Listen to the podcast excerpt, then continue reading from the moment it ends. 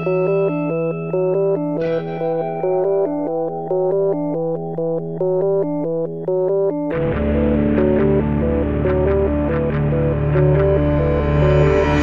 e benvenuti su Easy Apple. Questa è la puntata numero 203 del vostro podcast preferito su Apple e tutto ciò che gira intorno ad essa. Io sono Luca Zorzi. E io Federico Travaini. Siamo tornati, Fede. Cominciano a farmi un po' impressione questi numeri di puntata così elevati. A te no? Sembra quasi di essere ripartiti da zero. E comunque oggi è il 26 febbraio 2015, giusto? Giusto, sì, però. Così per. Mi stavo dimenticando di dirlo, hai ragione. Mi sembra di aver fatto tanti episodi, poi guardo altri podcast tipo Security Now che stanno arrivando a 500 e allora mi rendo conto che siamo delle nullità e quindi bisogna continuare a lavorare settimana dopo settimana per accumulare le puntate. Beh, nullità no, dai, dottor Zorzi. Eh, siamo Però... la metà di loro. eh, sì, sì, sì. Bisogna Però... cercare di darci dentro. Vabbè, adesso basta, sono già depresso. Cominciamo a darci dentro con le domande degli ascoltatori, cosa dici? o con gli ascoltatori delle domande? Può essere, sì, e tutti effettivamente in questo momento sono diventati degli ascoltatori delle domande, ma ci sono anche dei loro colleghi che le domande le hanno fatte e meritano delle risposte.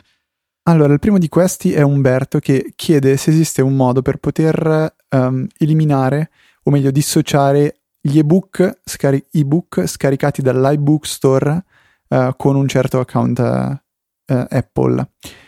Um, la cosa non è molto semplice da fare, Luca, ne stavamo parlando proprio prima, perché se non sbaglio tramite iTunes è possibile farlo con le canzoni, gli album, cioè andando sul, sul aprendo iTunes, aprendo l'iTunes Store, sulla destra in basso trovate la voce acquisti e a quel punto potrete vedere tutti gli album acquistati e comparirà una X in, nell'angolo in alto a sinistra, se non sbaglio, tramite quale tramite la quale potrete eliminare un album, o meglio, nasconderlo dalla vostra cronologia.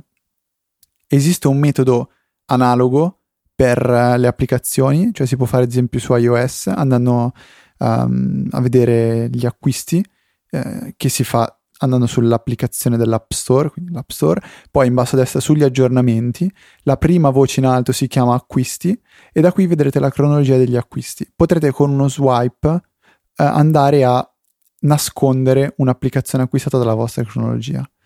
Per quanto riguarda i libri, Luca? Ci ho provato, sembra che non sia possibile, perlomeno non con questo metodo.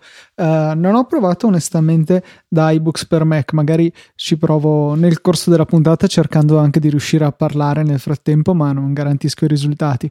Um, non, non, sono riuscito da iOS, non mi appariva la, la, voce per cancellare. È strano perché funziona negli altri ambiti, negli altri store di Apple, ma nell'iBook Store sembra non funzionare. Mm. Quindi diciamo che è una, una, una richiesta un po' particolare. Dubito che si possa comunque dissociare completamente. Perlomeno nascondere, però, di... magari. Sì, si, si può nascondere, ma sono sicuro al 99% che comunque volendo si possa andare a ritrovare questo, questo acquisto nascosto, appunto proprio perché è nascosto, non è stato eliminato. Eh, quindi è una questione un po' particolare. E, ehm, ok. La seconda domanda in realtà è un, è un mezzo follow up che ci viene fatto da Claudio e riguardo alla domanda fatta da un ascoltatore nella scorsa puntata relativa ai salvataggi dei giochi e la possibilità di poterli eliminare. Claudio dice che quando si elimina un'applicazione dal dispositivo ci viene chiesto se ci sono dei dati salvati sul Game Center se si vogliono mantenere o eliminare. Eliminandoli vengono eliminati anche i dati del gioco. Io personalmente avevo sempre inteso questa funzione come un eliminare i, um, i, i progressi al, al, a, nel senso dei punteggi, quindi gli obiettivi sbloccati, i record e le cose simili. Quindi per fare, diciamo, vedere ai vostri amici quanto eravate bravi con il tale gioco. I non punteggi massimi, in poche parole. Sì, punteggi massimi oppure gli obiettivi, non so, tipo uh, hai raccolto 10 monete in tempo, tempo run, si chiama, hai fatto più di 10.000 km, cose simili non ho mai inteso come un eliminare il salvataggio, uh, cioè proprio progressi di gioco.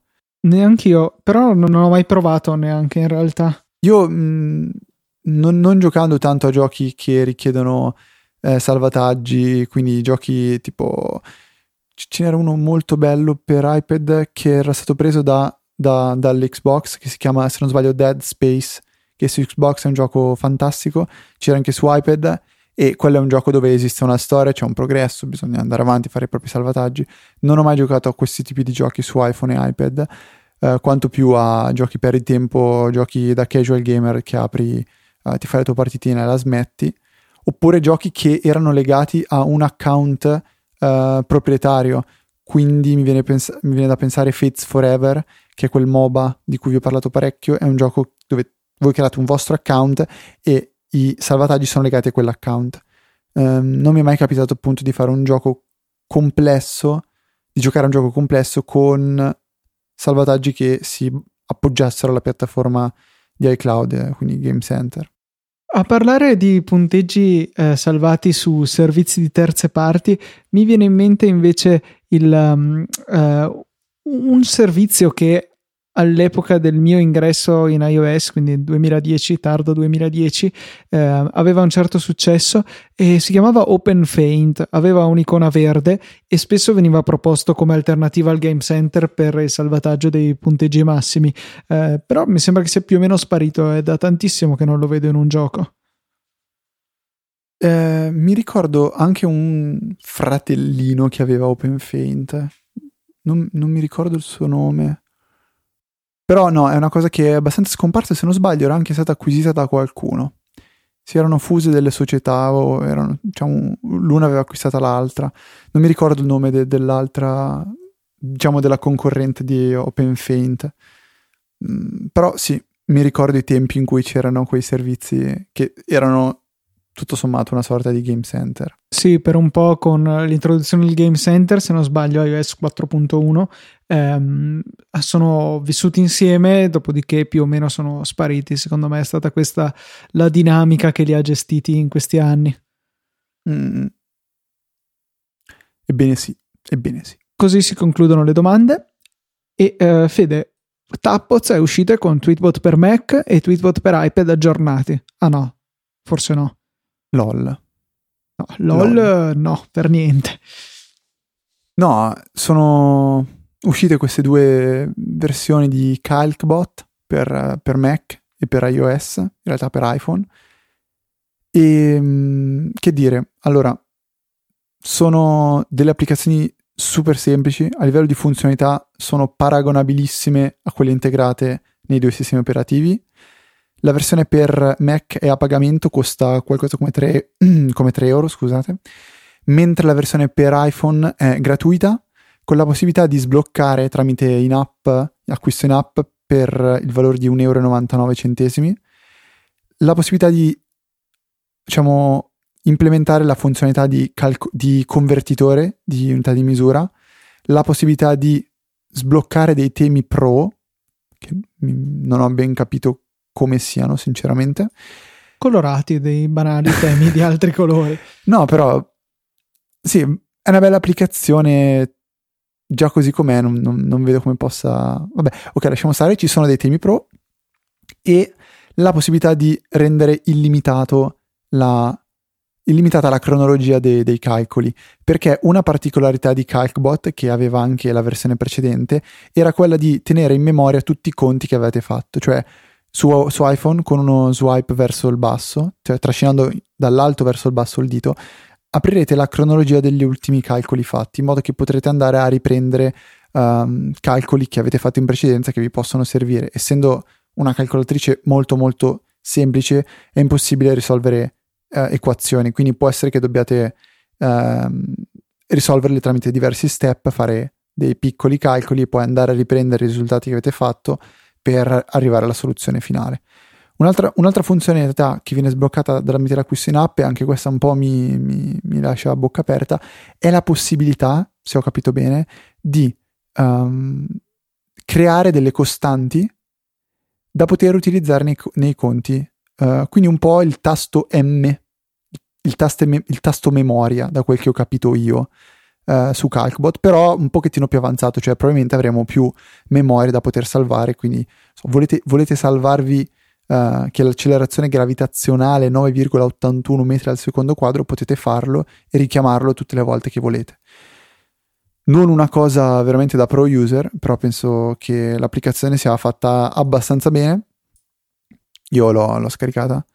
Um, resta un grosso vantaggio che ha l'applicazione, secondo me, nativa. Non so se Luca tu condividi, cioè il fatto di poter accedervi tramite il control center.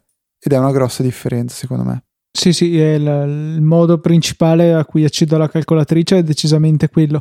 Eh, sono passato dall'applicazione che usavo prima a Calcbot sull'iPad lì sì, mi fa abbastanza comodo eh, poter usare l'applicazione, però parte quello, tra l'altro con questa scelta di offrire due applicazioni separate, ok, gratuite, ma eh, con gli acquisti in app, gli acquisti in app sono diversi per iPhone e iPad, per cui non è che eh, sblocchiamo il convertitore su uno e ce lo troviamo anche sull'altro, rimangono a sé stanti e questo insomma eh, di fatto raddoppia il prezzo se qualcuno pensa di utilizzare questa funzione su entrambi i dispositivi.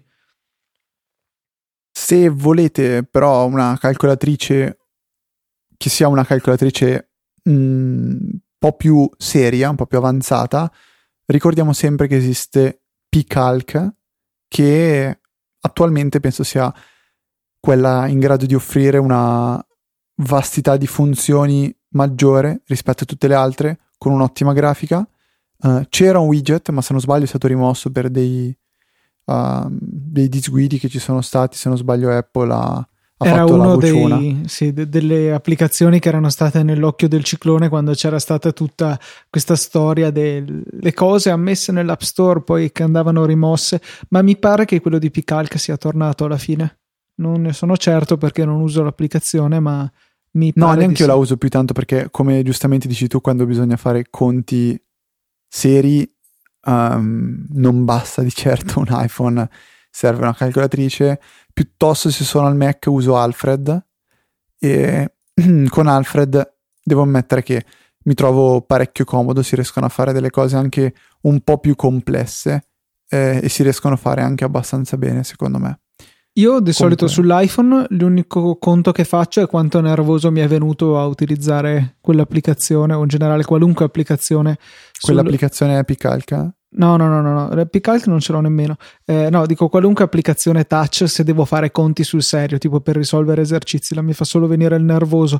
In caso di estrema necessità, e cioè quando non ho con me la mia eh, calcolatrice Casio, non ricordo il nome che metteremo nelle note della puntata, Ehm, di solito eh, utilizzo eh, Wolfram che consente di fare conti abbastanza complessi, direi, e richiede una connessione, salvo per i conti più banali, però eh, è comoda perché ha tutta la tastiera estesa con parentesi, simboli vari e può risparmiare parecchio tempo se magari bisogna buttare dentro nel calcolo anche qualche costante fisica che non c'è bisogno di conoscere, ma basta inserire appunto la lettera corrispondente e ci pensa Wolfram a fare tutti i conti del caso.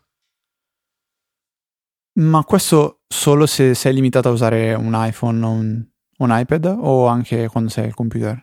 Eh, vale la stessa cosa, tranne, cioè per i conti più semplici Alfred prende il posto della calcolatrice di sistema su iOS, per cui li faccio direttamente da lì. Se devo fare dei conti più complessi, magari uso anche Alfred per richiamarlo, però finisco su Wolfram. Ah, io pensavo tu aprissi MATLAB e ci no, beh, sì. anche MATLAB se c'è bisogno di cose ancora più complicate. Eh, tra l'altro, una piccola chicca che forse non tutti conoscono in OS X è l'applicazione Grapher, che è inclusa e non aggiornata da secoli, è nel presente nella cartella utility di OS X tra le applicazioni installate eh, in maniera predefinita e consente di fare grafici di funzione che possono essere utili, ma un'altra eh, cosa assurda che ho scoperto poco tempo fa è il fatto che voi potete scrivere le vostre equazioni con eh, un editor eh, semplice da usare, abbastanza del tipo what you see is what you get, per cui senza sapere strane formattazioni riuscite a fare parentesi, frazioni, sistemi di equazioni, quello che volete. Dopodiché cliccate con il destro nel, nell'area in cui appunto scrivete le equazioni e potete copiare il testo in LaTeX, per cui magari poi servendovi di un sito tipo eh, LaTeX to PDF che vi avevamo segnalato qualche puntata fa oppure LaTeX stesso, potete ottenere delle formule scritte veramente bene. È una funzionalità che non avevo mai considerato e ho scoperto per caso qualche tempo fa. Non, non la conoscevo questa cosa, devo essere sincero, dottor Zorzi. Latec2png.com era il sito, mi dimenticavo. Ah sì, vabbè, quello, quello bello tosto. Um, tra l'altro non so se avevamo fatto, non so se ne avevamo parlato in puntata Luca. Aspetta, che... aspetta Fede, una, una, notizia importante che ci arriva da Feder Steel dalla chat e dice che lui ha fatto una sola volta l'acquisto in app di Tweetbot, sì di Tweetbot, di eh, Calcbot, sia, e l'ha potuto ripristinare sull'altro dispositivo premendo ripristina acquisti, per cui mi rimane tutto quello che ho detto. Ok, no, perché non volevo parlare, pensavo avessi provato. Infatti sono stato detto, ma... Stai scherzando, mm, io che pago un in-app per dei temi. Eh, boh, che, che ne so, Luca, c- c'è una prima volta per tutto. No, la cosa che non so se abbiamo detto, Luca, è che quando abbiamo parlato di LaTeX 2 PNG, um, c'era stato scritto via mail che un papà eh, aveva, parla- aveva, fatto il galletto, diciamo, con sua figlia raccontandogli di questo trick eh, che si può usare con eh, i documenti LaTeX e la sua figlia gli aveva spiegato che ogni volta che viene generato un documento LaTeX, cioè ogni volta che viene compilato un documento LaTeX, vengono generati due eh, file e uno di questi è quello PDF da cui si possono andare a prendere le, le immagini e quindi non serve fare tutta la trafila di LaTeX to PDF app- apparentemente. In realtà noi quello che uh, volevamo proprio dire è che grazie a LaTeX to, to, to, PNG non è necessario dover fare tutto quel lavoro di copia e incolla che si fa uh, quando si usa direttamente il PDF per andare a prendere le immagini, che può risultare lungo e con risultati finali molto poco omogenei perché lo screenshot che si viene a fare, che si fa, no, che si viene a fare, che si fa uh, per, per, andare a recuperare uh, la formula che ci interessa, dipende tantissimo in termini di, di qualità dalla risoluzione dello schermo, da quanto avete zoomato nel PDF e, e da tante altre cose. Quindi utilizzando LaTeX 2PNG riuscirete ad ottenere dei risultati decisamente molto più omogenei e è per questo che noi l'abbiamo consigliata, diciamo, tutto qui. Ed è, mi sto rendendo conto che questa puntata non ne ho azzeccata una. Calcbot Perché? è universale. Ma quello l'hai detto? No, io, io, ho detto, o perlomeno sono, ho tentato di dire, volevo dire che erano due app separate. Ma... No, tu hai detto semplicemente che li acquisti in app separato. Eh, no, perché io lo dicevo perché ero convinto fossero due app separate, perché a me pare, forse allora non mi ha funzionato il download automatico dell'applicazione quando l'ho scaricata su un dispositivo, ho dovuto andare a mano su quell'altro. Benissimo. Vabbè, quindi... non vi preoccupate, ascoltatori, ci sono io. Riproverò la prossima puntata. Seconda cosa di cui uh, volevamo parlare, Luca, era un, uh, un'applicazione che ho uh, letto, ho conosciuto tramite uh, Bicycle Mind, che è il blog di Filippo Corti, che spesso noi citiamo in puntata, che trovo essere uno dei blog, secondo me, più interessanti scritti in italiano. Um, non è che ci siano ri- rivelazioni, eh, senza nulla togliere a Filippo, però spesso e volentieri ci sono uh, delle chicche veramente molto interessanti. Una di queste è stata Shrink It, che è un'applicazione ehm, sviluppata da Panic, quindi una software house abbastanza importante, che permette di fare una cosa che OS già, già permette di fare in modo terribile. Eh, e questa cosa si, eh, sarebbe il convertire un PDF um, per, per, andarne a ridurre il peso in termini di uh, megabyte, ovvia- ovviamente. L'applicazione si chiama Shrinkit e permette di fare ciò che si può fare con anteprima o, o, o meglio, cosa che si può fare con l'anteprima? Si può andare a um, utilizzare quelli che sono i, i quartz filter per ridurre la dimensione di un file. Esistono diversi quartz filter che si possono eh, raggiungere tramite la voce esporta. Quindi quando si va su un PDF sulla voce esporta si fa esporta PDF e c'è la possibilità di applicare un filtro quartz e ci sono tre diversi filtri che, ha, che permettono di ottenere risultati uh, diversi, cioè brutto, bruttissimo o, o brutterrimo. Um, perché questo? Perché i PDF vengono convertiti in una maniera vergognosa. Nel senso che la qualità diventerà pessima, Luca, correggimi se sbaglio, e trasformerà un PDF da probabilmente anche 100 mega in uno da 3 mega. E ditemi voi se questa è una cosa normale, io non lo so. Un altro Shrinkit... dei superpoteri di anteprima è prendere due PDF da un mega, volerli unire, unirli, quindi basta mostrare la barra laterale ehm, con le miniature e eh, trascinare in coda alle pagine esistenti quelle che si vogliono aggiungere, il PDF che si vuole aggiungere, salvare e in un mondo ideale, in realtà succede con i PDF giusti, la dimensione del file risultante sarà poco più della somma dei due file separati. Certe volte 1 più 1 uguale 10 per anteprima. Sì, quando vengono fatte quelle cose non è mai bello, però ho provato anche io parecchie volte a, a, ottenere risultati del genere e infatti mi ha fatto arrabbiare. Utilizzo Giusto... io, scusa Fede se ti interrompo, sì. ehm, per fare queste operazioni di unione, per evitare che aumenti troppo la dimensione del file, di solito uso PDF Pen di Smile, che funziona molto bene per questo. Ha anche tante altre funzioni, la versione Pro se non sbaglio ha anche l'OCR, ma di fatto io lo utilizzo principalmente per unire i PDF e questo mi viene comodo perché, eh, come immagino sappiate, io tuttora nel 2015 prendo i miei appunti su carta e poi li scannerizzo per averne un backup digitale Ogni settimana scannerizzo gli appunti della settimana e li aggiungo in coda al PDF che già ho in Dropbox contenente gli appunti precedenti di quella materia. Per cui devo costantemente aggiungere a un PDF e se lo facessi con anteprima probabilmente ora della fine dell'anno avrei un PDF da 15-20 giga. Sì, è parecchio fastidioso.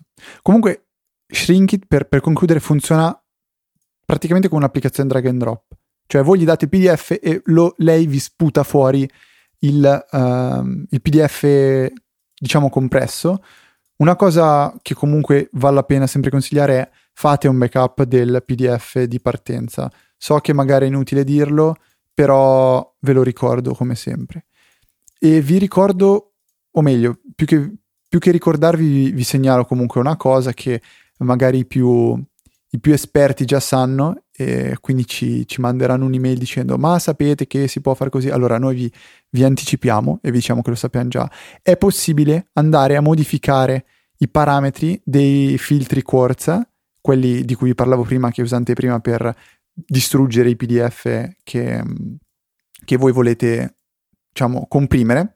E è possibile farlo. È una procedura mh, poco scientifica secondo me nel senso che si va a caso letteralmente è possibile andare a modificare i parametri di riduzione di qualità, di dimensione, di cose simili per ottenere risultati leggermente migliori. Però perché andare a sbattersi più di tanto se esistono persone come quelle di Panic che hanno già realizzato un'applicazione che funziona bene? Soprattutto anche perché bisognerebbe, andando a modificare i filtri Quartz, mettere le mani in cose che non conosciamo più di tanto perché io personalmente quando ho provato ho semplicemente modificato tipo dei parametri a muzzo, tipo non so, cioè la dimensione dell'immagine 0.7, ok, mh, mm, facciamo 0.9 e piano piano facendo tentativi alla fine ho ottenuto dei risultati decenti.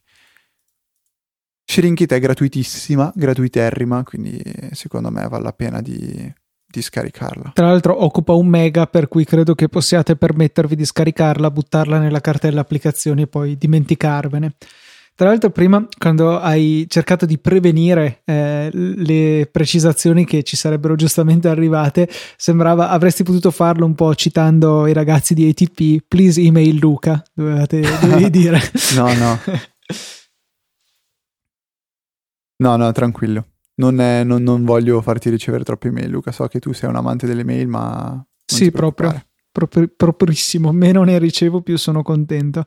Infatti c'è sempre, c'è, capita spesso di discutere con la gente che vuole le push sulle mail, io vorrei non riceverle idealmente. Eh, non so, eh, devo ammettere che sono nel corso degli anni diventato uno snob delle mail, eh, le detesto, sono un male necessario, ma l'importante è che mi disturbino il meno possibile, diciamo.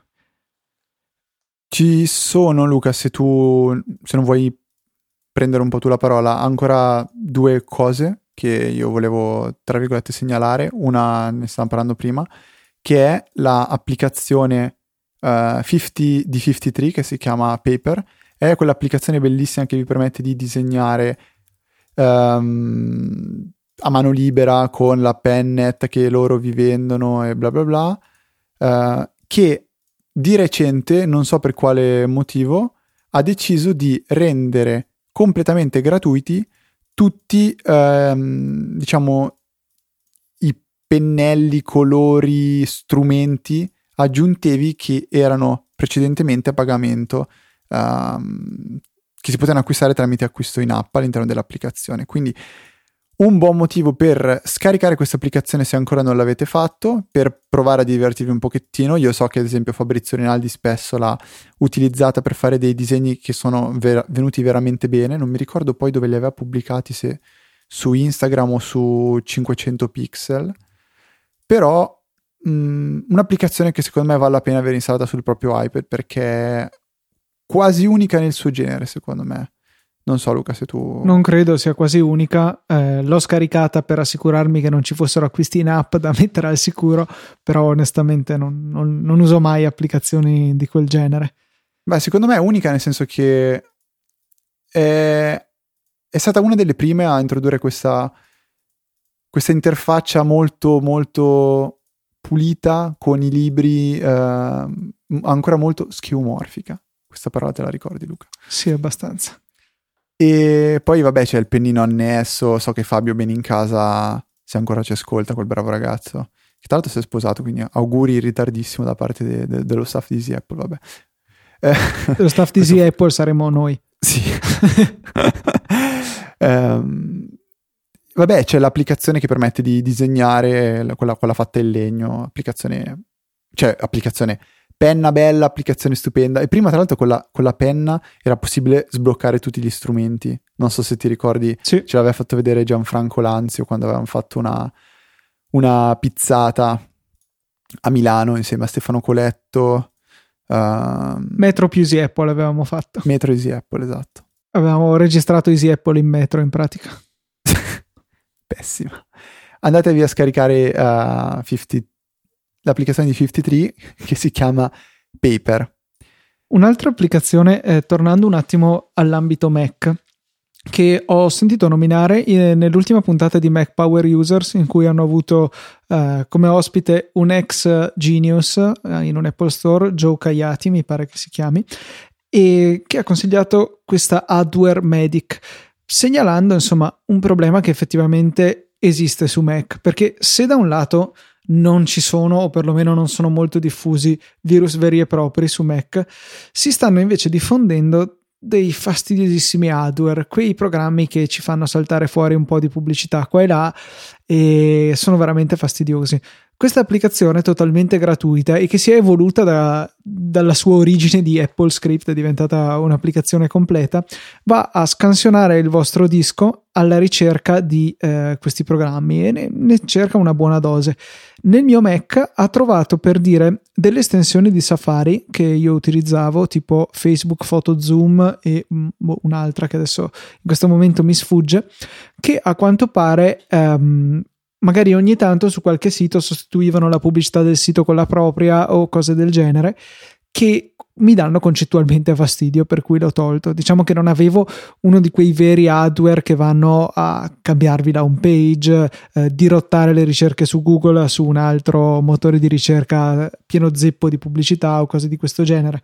Però insomma, se anche io, che mi ritengo tutto sommato un utilizzatore attento del mio computer, sono caduto nel tranello di queste applicazioni, ah, l'altra era Awesome Screenshot, per un'estensione per Chrome invece, ehm, credo che possa succedere magari ai nostri amici meno esperti. Immagino che tutti voi che ascoltate Easy Apple avrete il ruolo di eh, tecnici informatici, di familiari e, e, amici. Per cui Hardware Medic è un'applicazione da scaricare e avere nella propria cassetta degli attrezzi per quando si deve indagare su qualche cosa di strano sui computer dei nostri amici. Io è una di quelle applicazioni che personalmente se non mi avessero consigliato non avrei mai scaricato. È proprio la classica applicazione che dici, ma cosa te ne fai che tanto c'è il Mac, no? Sì, è vero, eh, però guarda, eh, mi pare significativo che è comparsa sul sito, sulla knowledge base di Apple, un articolo che parla proprio di come rimuovere gli hardware e ci sono delle cose terrificanti tipo che ta, tipo ta, premi command shift G vai nella cartella libreria cose totalmente al di fuori delle possibilità del, dell'utente medio medio basso mm. diciamo e, um, e mi ha stupito onestamente l'ho scoperto proprio in questa puntata che è la 242 di Mac Power Users che trovate nelle note di questa puntata insieme a vari link che io colleziono e poi Fede fa copia e incolla. Attento a quello che dice. Starò più attento. No, um, un altro articolo molto interessante, Luca, è quello di um, iMore, giusto? Su che, cioè, su, che parla di uh, Photo for OS X, si chiama la nuova applicazione che dovrà andare a sostituire uh, iPhoto, giusto Luca? Correggimi sì, esatto. Sbaglio. Io con i nomi sono un po'... Photos. Ecco. Eh, l'articolo su, su Emor permette di uh, avere un'idea di ciò che ci aspetta. Quindi ve- vengono poste, autoposte delle domande che sono secondo me le domande più comuni, quindi le, famosi, le, famosissime FAC, quelle che in italiano sono le FAC, ehm, su foto ehm, per OS X. Quindi andandovi a leggere questo articolo potete un attimo avere un'idea di uh, ciò che vi troverete uh, ad usare quando verrà rilasciato um, Photo for OS X. Quindi vengono poste domande tipo uh, ma la mia libreria di foto che fine farà? Ma le foto vengono tutte caricate su PhotoStream? Ma PhotoStream esiste ancora? Ma um, se usavo prima Aperture vale la pena passare a questo? Ma cioè, avete capito più o meno di, di, che cosa, di, che cosa, sto parlando? Quindi questo è il tipo di applicazione, cioè que- questo è il tipo di articolo che secondo me è importante leggere prima di andare a, uh, a scaricare foto per OS X. Un po' come quando escono nuovi uh, aggiornamenti di un'applicazione, va sempre prima la pena leggere magari i commenti di altre persone, le recensioni, uh, i, il changelog e un po' tutto per avere un attimo idea di ciò che ci troveremo davanti. Volevo segnalare un paio di estensioni per Safari, qualora abbiate voglia di un po' di hardware, no scherzo, queste sono delle, eh, applicaz- delle estensioni reputabili, sono due eh, possibili alternative per ottenere lo stesso scopo, cioè avrete fatto caso che Safari su Mac per impostazione predefinita non ha la barra di stato, quella barra grigia che ad esempio mostra i link, eh, dei, cioè gli indirizzi a cui puntano i link su cui mettete sopra la freccetta del mouse. Chrome ha risolto la, questa cosa in una maniera molto elegante, cioè con una barrettina che compare e scompare eh, in base a quando avete il mouse sopra un link o meno. Eh, Safari invece può scegliere solamente se mostrarla sempre o non mostrarla mai. Di solito la mia eh, filosofia era non la mostro mai, tranne quando voglio vedere il link, allora faccio Command Shift 7, la faccio comparire, guardo e poi la, eh, la tolgo di nuovo. Ci sono invece un paio di estensioni che permettono di, uh, di fatto ricreare la, quella stessa di Chrome. Quella che la riproduce di più come estetica è Ultimate Status Bar, eh, che ha anche un paio di altre informazioni utili che aggiunge, per esempio la dimensione del file linkato, che può essere utile prima di fare un download e ha un aspetto appunto dicevo simile a quello che troviamo in Google Chrome. Se invece vogliamo una cosa più minimale, più in stile OS X, in stile Apple, possiamo rivolgerci a Minimal Status Bar che eh, invece non ha funzioni extra, però semplicemente questa barra a comparsa e scomparsa che ci mostra l'indirizzo del link. Sono entrambe gratuite e troverete i link per tutte e due nelle note di questa puntata. Benissimo. Magari ah, eh, dimenticavo, altra funzione che hanno molto utile è la possibilità di espandere automaticamente gli short link, per cui se trovate linkato, non so, il classico t.co di Twitter oppure eh, altri Bitly o mille altri servizi per accorciare gli URL, vi verrà mostrato l'indirizzo completo. Interessante. Eh, volevo fare una mezza promozione al dottor Zorzi che ha fatto una cosa molto bella cioè, se vi ricordate, io le avevo detto, forse anche in puntata proprio, che uh, sarebbe bello che i link che vengono scritti e vengono postati nella live chat appunto durante le, le dirette eh, mi venissero mh, mm, mandati via email quando, um, quando diciamo io sto facendo le note della puntata ecco uh, ovviamente Luca non può sapere quando io sto, sto scrivendo note della puntata però è riuscito a implementare un metodo immagino che giri sul signor server di, di Easy Podcast e immagino che sia basato su Crontab. Luca, correggimi se. Uh, finisci il discorso dopo, fa, dopo annoio io gli utenti. ok. Che mi invia tutta la chat di, di, della live chat con vari link, titoli e cose, cose simili quando alla fine di una giornata si rende conto che ci sono effettivamente del, um, dei link e, e dei titoli. Uh, tra l'altro forse mi viene in mente adesso che può essere che l'abbiamo già detto, perché mi ricordo di te di, che, che, tu hai detto una cosa del tipo potete tranquillamente scrivere una volta al giorno nella chat per riempire di mail il signor Federico, quindi niente. Esatto. Niente, vedi. Sono talmente buono, stavo per dire una, una cosa già detta, vabbè ok, basta. Tacqua. Visto che tacqui, no, preciso solo come è stata realizzata, semplicemente tutta... Dai che è Crontab, non dire di no. No, eh, tutta la, mm, lo showbot che è quello che prende i suggerimenti dei titoli per la chat vi consente cioè per la puntata dalla chat vi consente di votarli.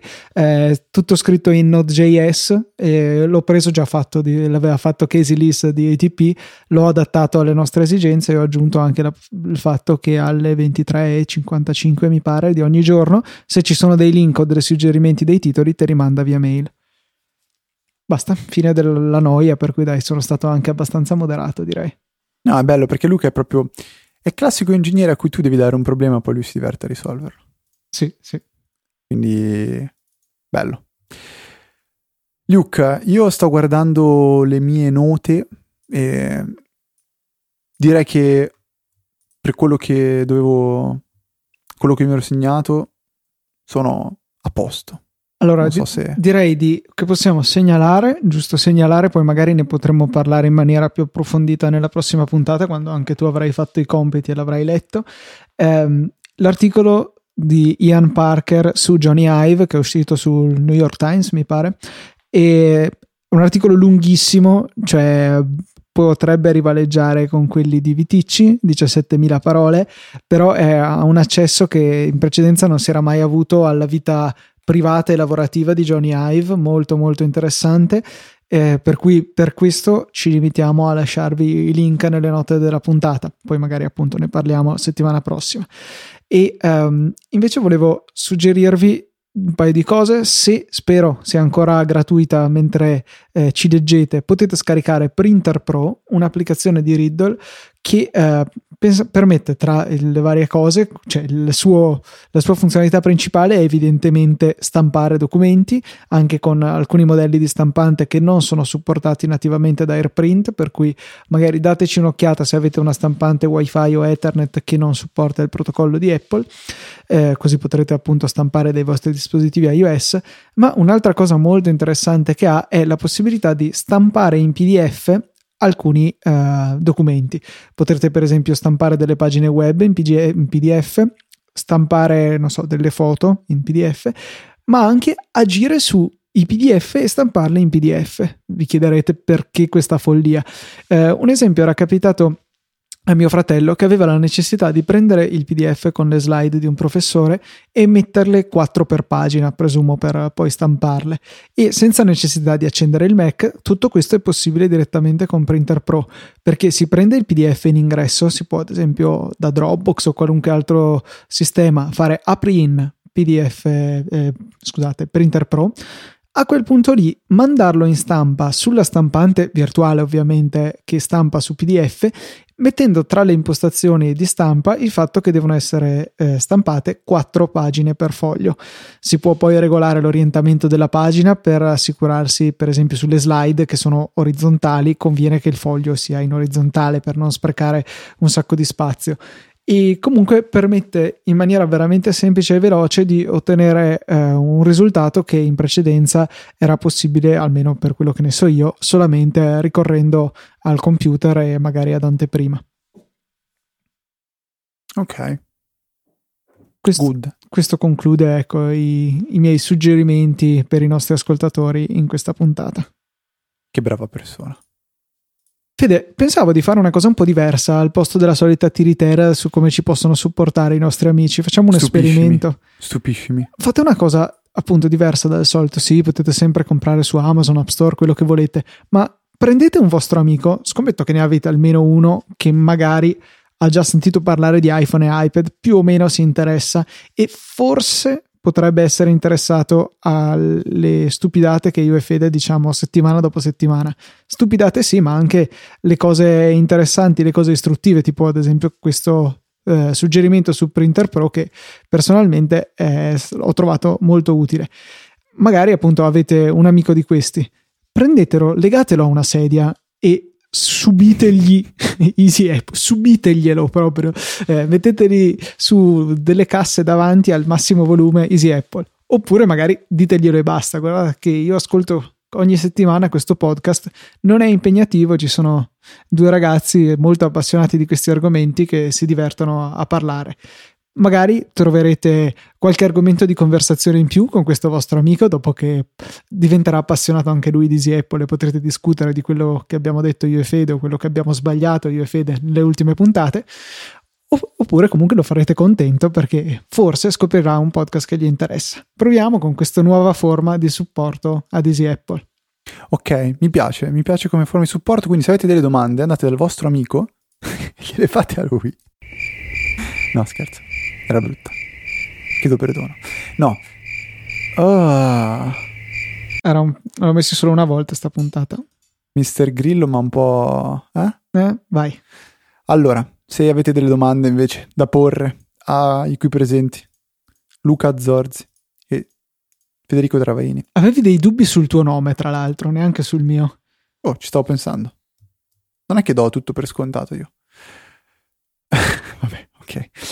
Eh, se avete domande potete farle a me e a Luca tramite i più disvariati, mo- disvariati modi.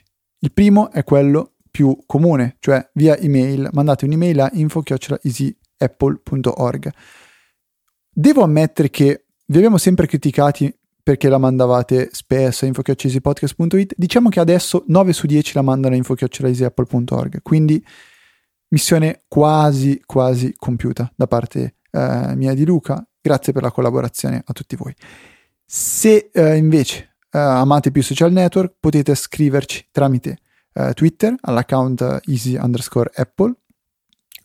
Terzo e, e ultimo modo è quello per diciamo tenervi voi informati nel caso in cui vogliate essere inform- appunto sapere quando escono nuove puntate e lo potete fare tramite Facebook con la, la, la pagina ufficiale del network che è info No, che è facebook.com. No, basta. Sei scarsissimo, basta. basta.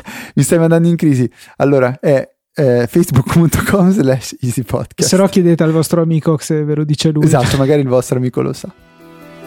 Ok, adesso riconnetto il cervello e uh, direi che per oggi è tutto, quindi un saluto da Federico Traveni. Un saluto da Luca Zorzi.